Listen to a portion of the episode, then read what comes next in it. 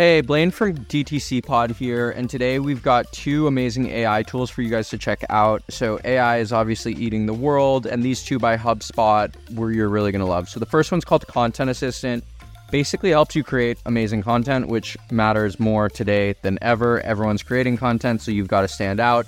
Um, with HubSpot's AI powered content assistant, you can brainstorm, create, and share content in Flash, all inside a super easy to use CRM. So, you know, think things like brainstorming blog ideas, blog outlines, drafting copy on any topic, from marketing trends to media kits, or writing value props for your landing pages, prospecting emails, and more.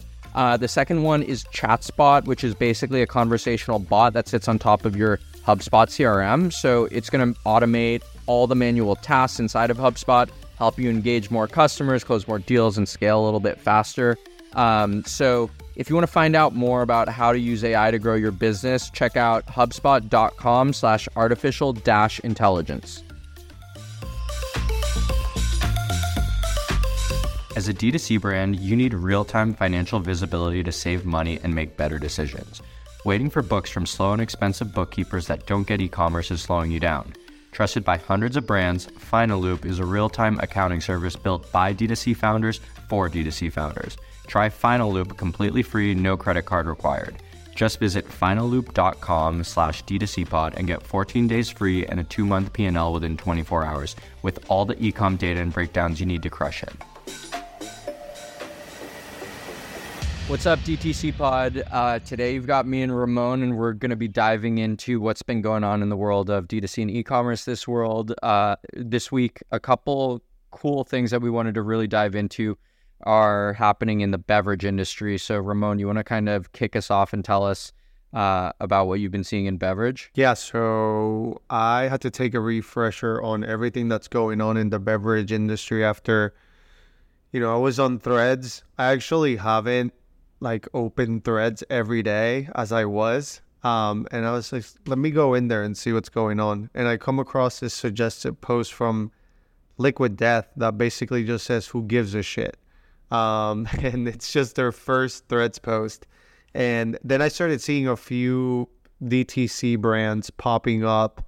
And I found it really interesting because Twitter hadn't really, really taken off for um, e commerce brands as a strategy. And I'm seeing like brands actually trying on threads. But I wonder if like they've actually lost their steam. Um, and if everyone has lost their steam on threads, I really thought every marketing room right now it's putting together a full strategy for threads. And I just don't know now after like, you know, maybe maybe it comes back after Twitter just got named X. Um so we'll see what happens over there and if we get a migration, what do you think with threads? How it plays out? Do you think brands should be on this right now and assembling um, a strategy around this? Yeah, I mean, I think what we saw when Threads launched was um, a quick migration to the platform. It was really easy. Like their onboarding was super slick. Everyone was setting up profiles, and everyone was like right there. Um, since then, we've seen a massive like fall off in terms of like engagement from a retention standpoint. But like when you're bootstrapping a social network like that, like that's hard. Like yes, you have it baked in. Yes, you have the habits that are already happening on Instagram, but like launching a whole new platform and expecting everyone to interact in that medium, like that's a tall order. So it looks like they got the adoption side really dialed in, but now the people who are using threads are the people who are like really good at it, know how it works, and like are willing to kind of take that jump. So if I had to make a bet on what the strategy and what the play is here for whether it's us, individuals, brands, etc., I think we're going to see um, slow and consistent growth for a platform like Threads. I think there's a whole bunch like you were alluding to going on in Twitter land that, you know, even is as similar as the products are because the social graphs are a bit different. Threads just feels like a different product. Um, so you've got Twitter rebranding to X.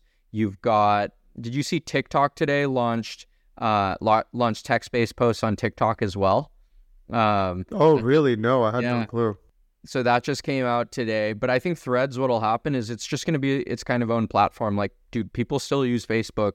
People still use a lot of social networks that may not have like quite the penetration of an Instagram or a Snapchat or like a tier one sort of social media platform. But what I think the strategy is, is I think the people who focus on it as a channel like diligently over time will likely be rewarded um, in the long term. Obviously, it's going to take coordination, planning, and like dedication to the platform. But if I had to bet, I think there's going to be, um, I think there's going to be some good opportunities coming for people who, um, you know, put it put in the time.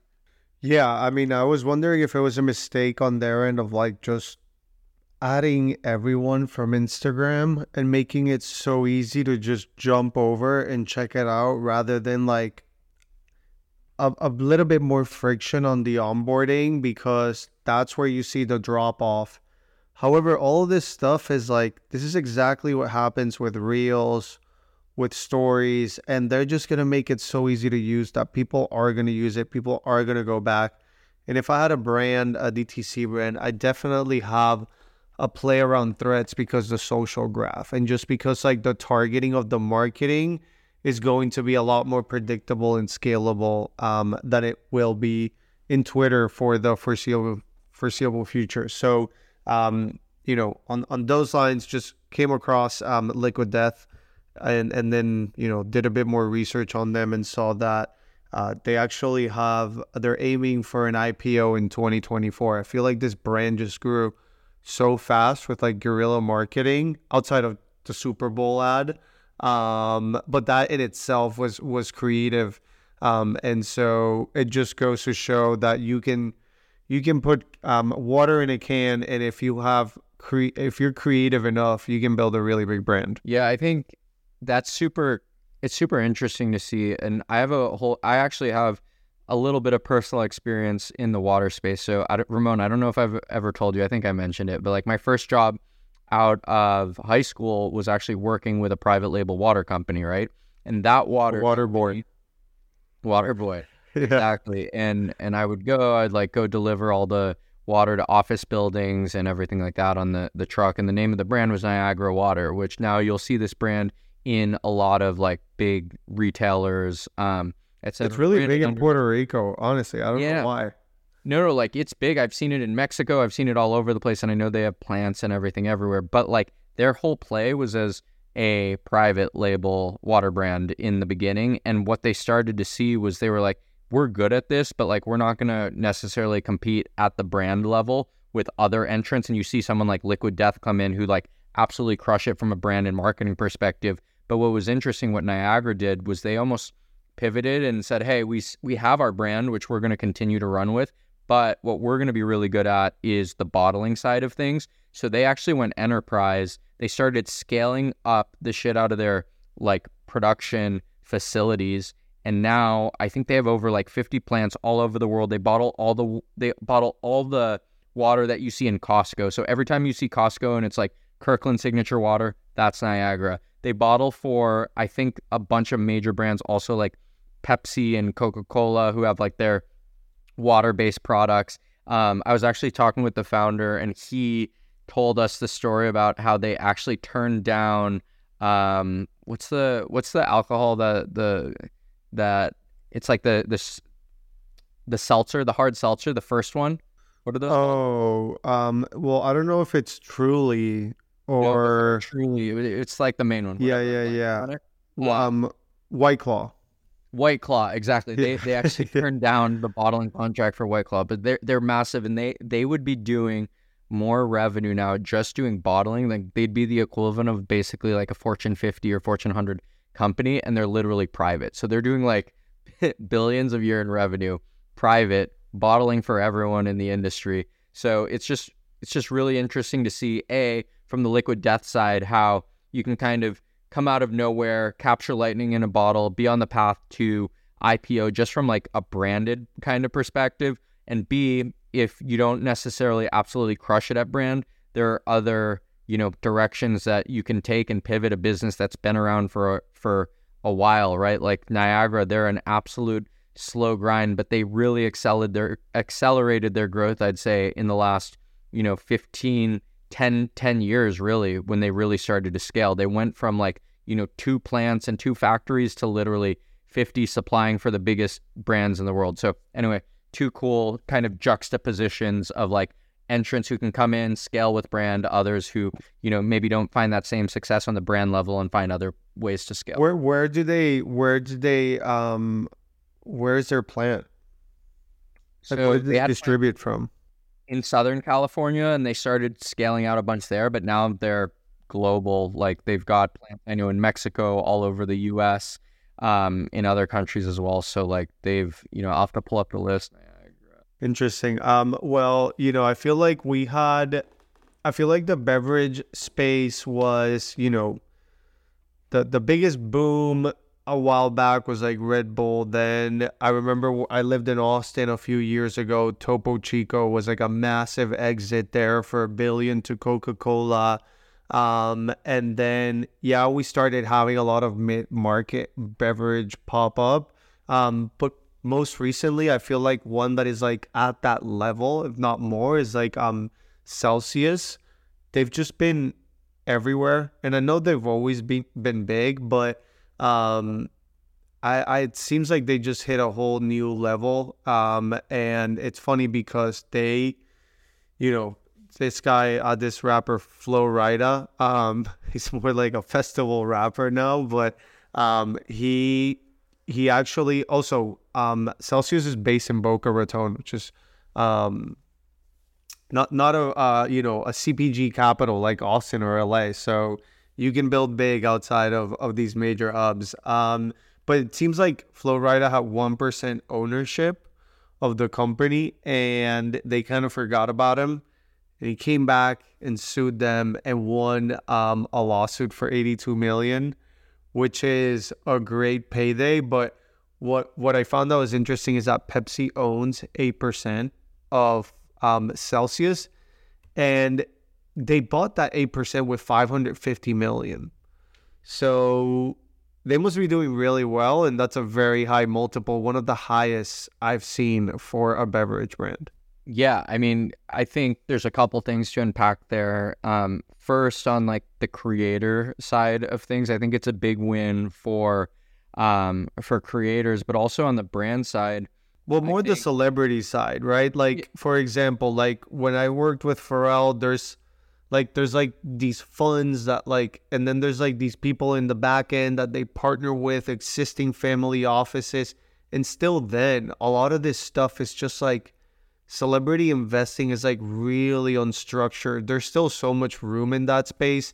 This happened with 50 Cent and Vitamin Water, and like it just keeps happening over and over. It's pretty wild. Yeah, but you no, what I was gonna say is I think there like the the takeaways here are like there's a couple, right? A, it's like if you have the facilities, if you're on the right track and like your beverage brand is scaling, like these things can be can result in like massive exits, right? Like it's the brands that continue to drive the success of the major conglomerates. So like they're looking to acquire the major brands that are like driving sales that consumers are into, et cetera, that they can shell or they can sell through through shelves across the world. But um, the other thing is on on the brand side of things, it's like these creator and these influencer deals, right?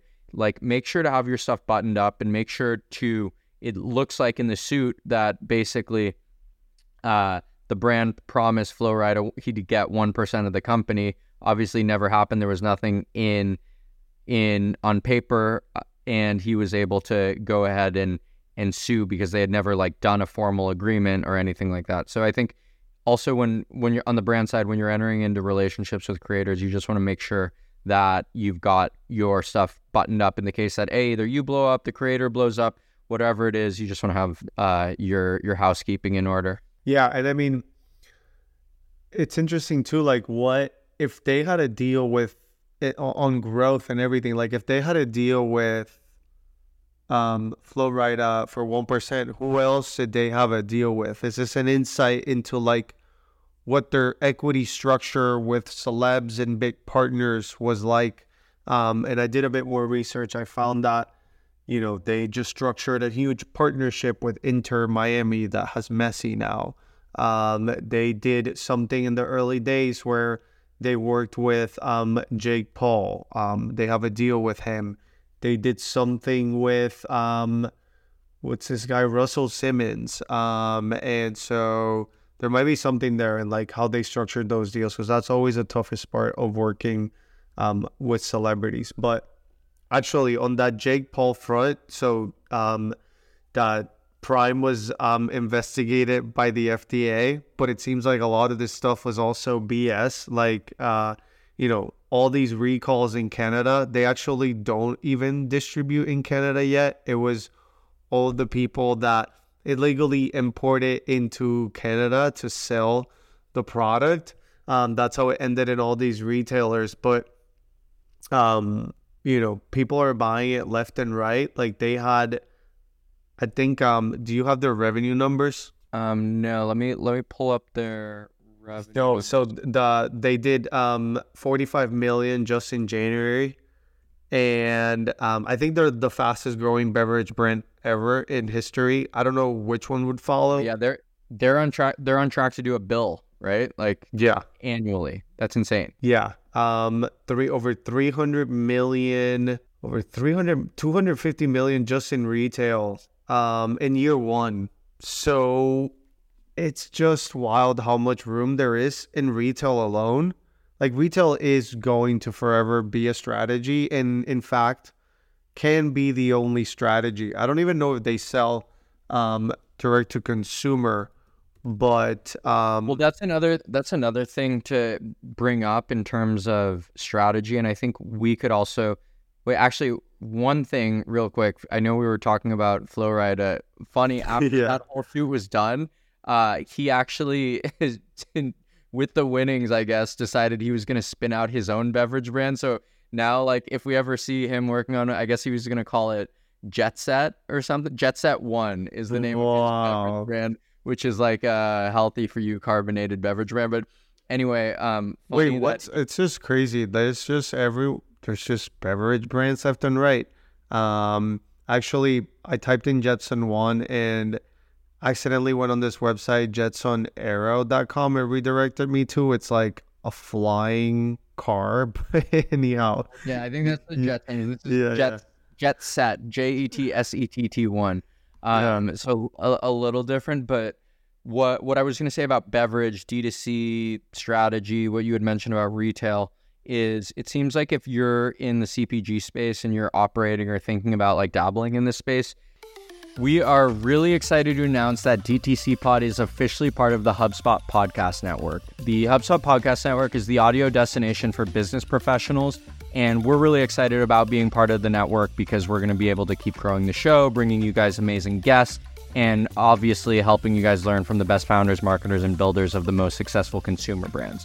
So, anyway, keep listening to DTC Pod and more shows like us on the HubSpot Podcast Network at hubspot.com slash podcast network.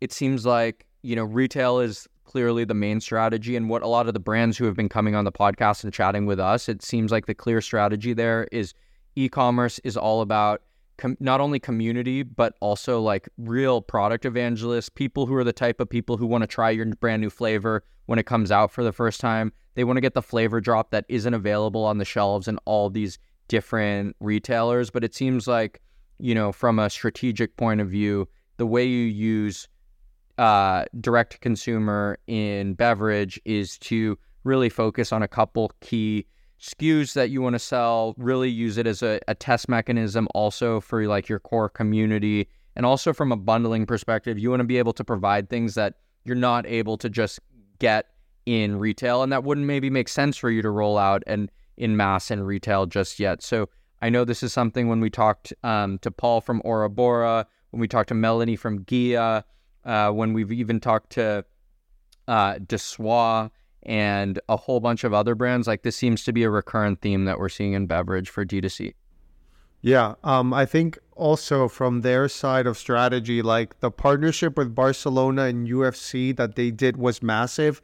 And you can do this at a smaller scale with creators, which is don't look at creators at exactly how much ROI am I going to get from each post, but use the partnership as a social proof to then be able to earn trust for your brand and land distribution partnerships um, whether it's corporate or you know business partnerships.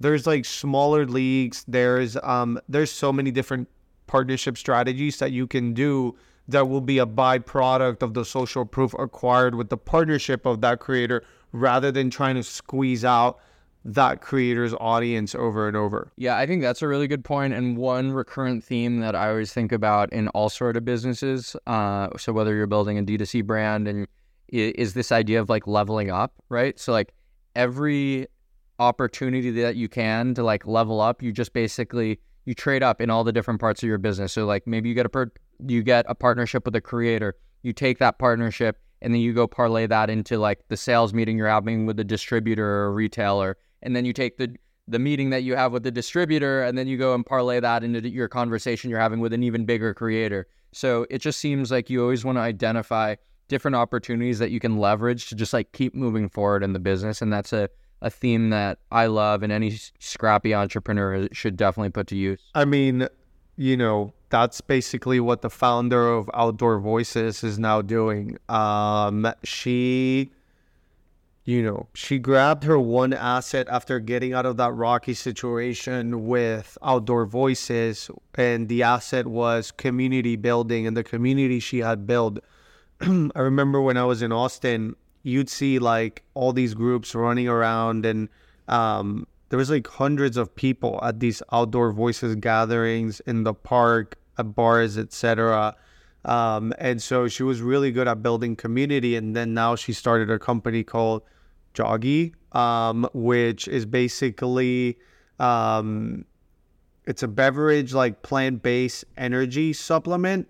Um, it's a sparkling hibiscus tea, um, jitter-free caffeine from organic guay- guayusa extract. Guayusa. Yeah, yeah. Good. What is it? Uh, so guayusa is actually this like plant. Uh, sort it's like a tea sort of like supplement. Um, I actually have a bag in, in the other room, but it's basically like this dried plant. You put it in your um, coffee, and it's it's similar to like yerba mate, but it's like a different format of it. It's called guayusa. I'm probably totally yeah. But anyway, I've had it. The whole idea behind it is it, it's giving you caffeine, but it's like more jitter free. It's more calm. It's not like the caffeine buzz you're gonna get from either drinking a Celsius or uh, or a prime or something like that. It's more natural, chill, calm. So it's more like a tea sort of caffeine that that yeah. help you focus. So. It seems like they use this distributor called Applied Food Sciences, and it's grown in Ecuador and Peru. Um, and it's Amatea Max is from this distributor, this this supplier, sorry, and the somehow for some reason they're their position for gamers. Um, so like gamers is, is, is their market, but for Joggy or what? No, not for Joggy. For their supplier, um, of the of the Guaya Guayusa extract. Um, so it's this company called Applied Foods. They seem pretty big. Um, but yeah, okay, interesting. I, it's I, I got you. So the Guayusa is uh it's a caffeinated holly tree, and the leaves of the tree are what they use to dry out and brew and do a tea. So it's like it, it's it's native to the Amazon rainforest, uh, and uh, I remember hearing about it. I think you know who talked about it a bunch was Huberman. Maybe like like that was like one of the first things he talked about when he was talking about alternative like stimulants and alternatives to caffeine was like guayusa and yerba mate. So anyway, you could you you could launch a brand out of extracting something from Huberman's podcast. They may have. They may have. They like. Yeah. I don't. I don't know if Joggy did that, but like, if you look at the timing, like he was talking about this sort of stuff, uh, and this could be a, a pretty. And I've already seen a couple of them, to be honest. But like supplements yeah. that Huberman's talking about, you just take those, you spin them up. Um, he's got kind of the zeitgeist of the consumer biohacking sort of consumer who's really interested in their health. And there's definitely a lot of opportunities there to you know bring in the scientifically backed supplements that people are you know really into. Yeah for sure. Um so yeah go go listen to huberman and, and start a brand. Um so and then combine it with the learnings of dtc pod and boom um yeah, so uh, yeah, she she launched it April 2022. I'm sure she's gonna do extremely well. It's just really cool to see how a founder really leans into their strengths and understands and like can move that same exact audience over to a completely different product vertical. Um, and it just shows that, you know, most founders have one thing that is their mastery and what they're really good at. And like being a jack of all trades, yeah, it's it's good in the early stages and it can only get you so far, but like just doubling down on that one thing. And for her, it was community building. So I'm really excited to see um, what comes out of, of this community. I'm sure it's going to be a powerhouse. I'm sure they're going to crush it on, on socials. Really interesting. Their website um, doesn't have any real photography. It's all 3D based stuff. Um, so that's pretty cool. Um, but yeah, along those lines, it, it just reminds me too of like, um, vehicle, um, which Yo, is yeah, uh, vehicle is dope. One thing I want to talk about before, uh, yeah, vehicle is one one thing you were saying about um her as the founder and how she does like all these different like community based things.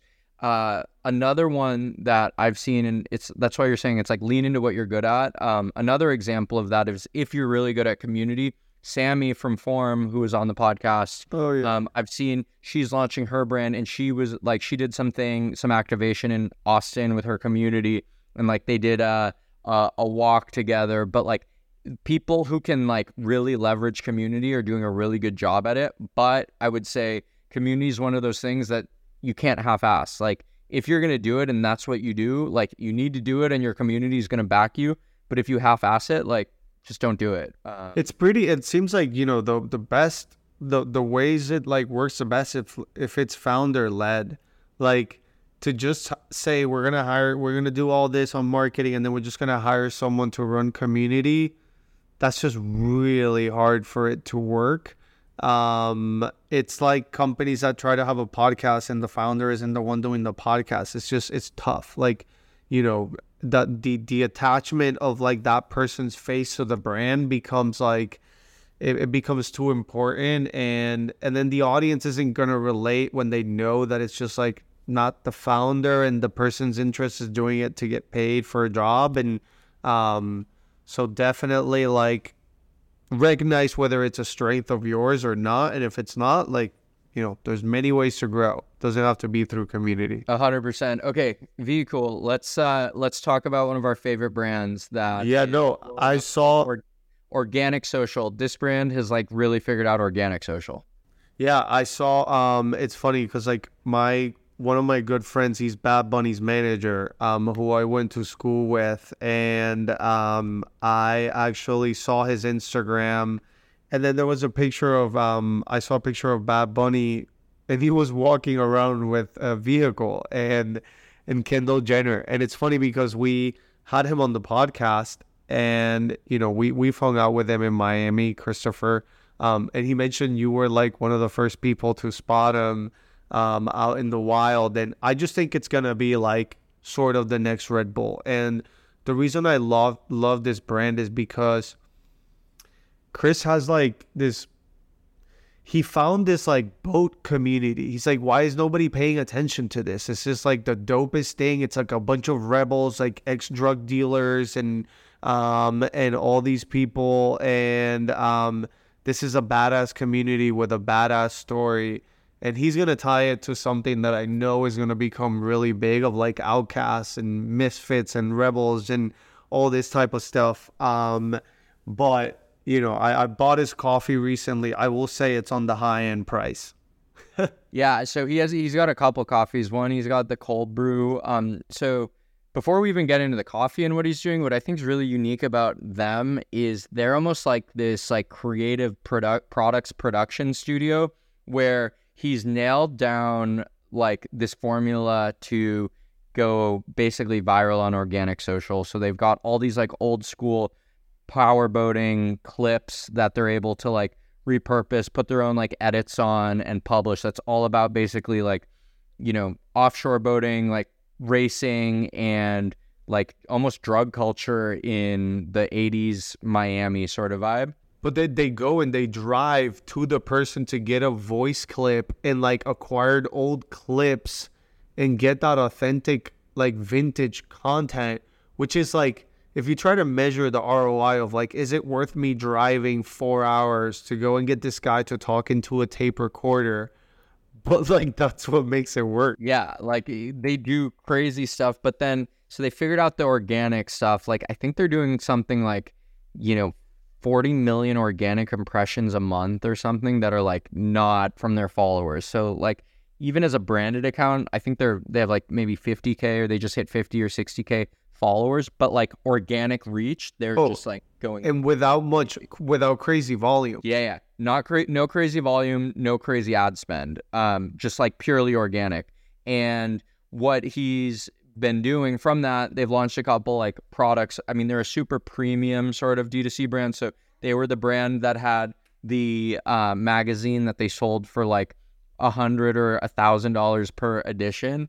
And then they spun that off and they started building out some other products including like merch and like sunglasses and like really cool like streetwear sort of stuff. But then they moved into CPG and they've launched cold brew as well as Kopi Luwak uh, coffee. So Kopi Luwak is like the most expensive uh, bean. I think there's the, there are these like Asian civets in the forest that like basically eat these coffee beans, shit them out, and then people have to like pick them up off the forest floor and uh, and that's how they brew this coffee. But that's why Wait, they they wait. Say that again. They these Okay, people. so these little like basically jungle monkeys or something. They're called yeah, they so they so- shit them out. Okay, so here's the story for how I thought you said ship them out, and I was gonna Shit, say, shit. yeah, yeah. No, no, no. So here's here's how it it all started. So this coffee started because I think back in the day when I think it was like the Dutch, they were like colonizing and creating all these coffee farms in like Asia, right? And the people who were working on the farms because coffee was such an expensive export were not allowed themselves to have the coffee or they'd be like, you know, I don't know, the the the people who worked there were would be like either executed or like you know, sent away if they stole the produce, which was the coffee, because they were selling it for so much. And so what these people started doing is they started to notice that these like civets would like come in, uh, you know, go to the coffee plants, eat the beans, and shit out the beans. And then so they were like, well, technically, if they these animals are like eating and shitting out the coffee beans, then like, you know, I can have that coffee. So they started brewing coffee with that. And it turned out that there's like some fermentation process with the civet, whatever. Long story short, in order to collect these, they people literally have to go picking up civet shit off the forest floor to harvest these beans. Hence why it's the most expensive coffee in the world. But apparently it's delicious. Whatever. Anyway, Vehicules obviously bottled this stuff up. And and yeah, the beans go for what is it, like five hundred dollars per pound of Yeah, five hundred a pound. Is Yeah, this so the one you had in your apartment that was the little bottle thing? yeah, yeah. Oh, yeah. I've I didn't try it. I haven't tried it yet. I've tried their other one, their Nitro Cobra, but that's crazy. Um, yeah, I think I think people are gonna see this brand everywhere. Um, Yeah, I, I think it's a dope brand. They've got a really cool strategy. Chris is like a proper, proper creator creative. So um, I think they're going to be up to really cool stuff. And, you know, they're also a, a bootstrapping brand. So what you said, like they could be the Red Bull of the future. I think there's definitely a world in which we see something like that. I think the big constraint is going to be, you know, cash conversion cycle. How fast can they, how fast can they grow? How fast can they grow their distribution, et cetera? Because they're doing it fully fully bootstrapped, fully, um, you know, no outside investors, no capital. So, um, but Miami based. Miami, yeah, Miami and Germany. in Germany. So, um, Oh. they're definitely gonna be fun to keep an eye on. And if you guys haven't listened to it, turn in tune into our episode with Chris because it's a little bit unhinged, but amazing. Yeah, well, I think that's a good roundup of everything that's going on in the beverage industry. I think, you know, energy drinks um, making a strong, strong comeback, um, especially like natural energy drink, field, um, plant based, all that. So, um, lots more to come. It's going to be exciting to check in on all these brands that are also launching and see how the space evolves, but it just shows how much more room there is to go um, in the beverage industry. Is there anything else you want to add, Blaine? That's it. We'll see you guys back next week. Make sure to check out our newsletter too, because we we've been dropping a and we add the sources in the newsletter of all this stuff that we're discussing too. So um, it's the link in the show notes, the first link in the show notes. You can sign up to the newsletter. Um, we don't have that there yet, Blaine. We can add that there.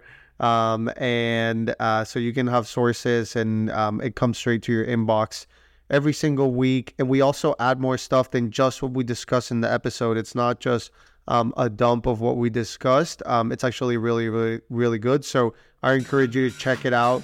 Let us know um, what you think about it. And if you have any requests, always feel free to reach out. But that's it for this episode of DTC Pod. Thanks for tuning in, and we hope you enjoyed this episode of DTC Pod. If you enjoyed the show, we'd love your support. A rating and review would go a long way as we continue to host the best builders in DTC and beyond. Follow and subscribe to the show, and make sure to check out our show notes where you can find our socials and weekly newsletter. Visit us on dtcpod.com to join our founder community and access resources from every episode. We'll see you on the next pod.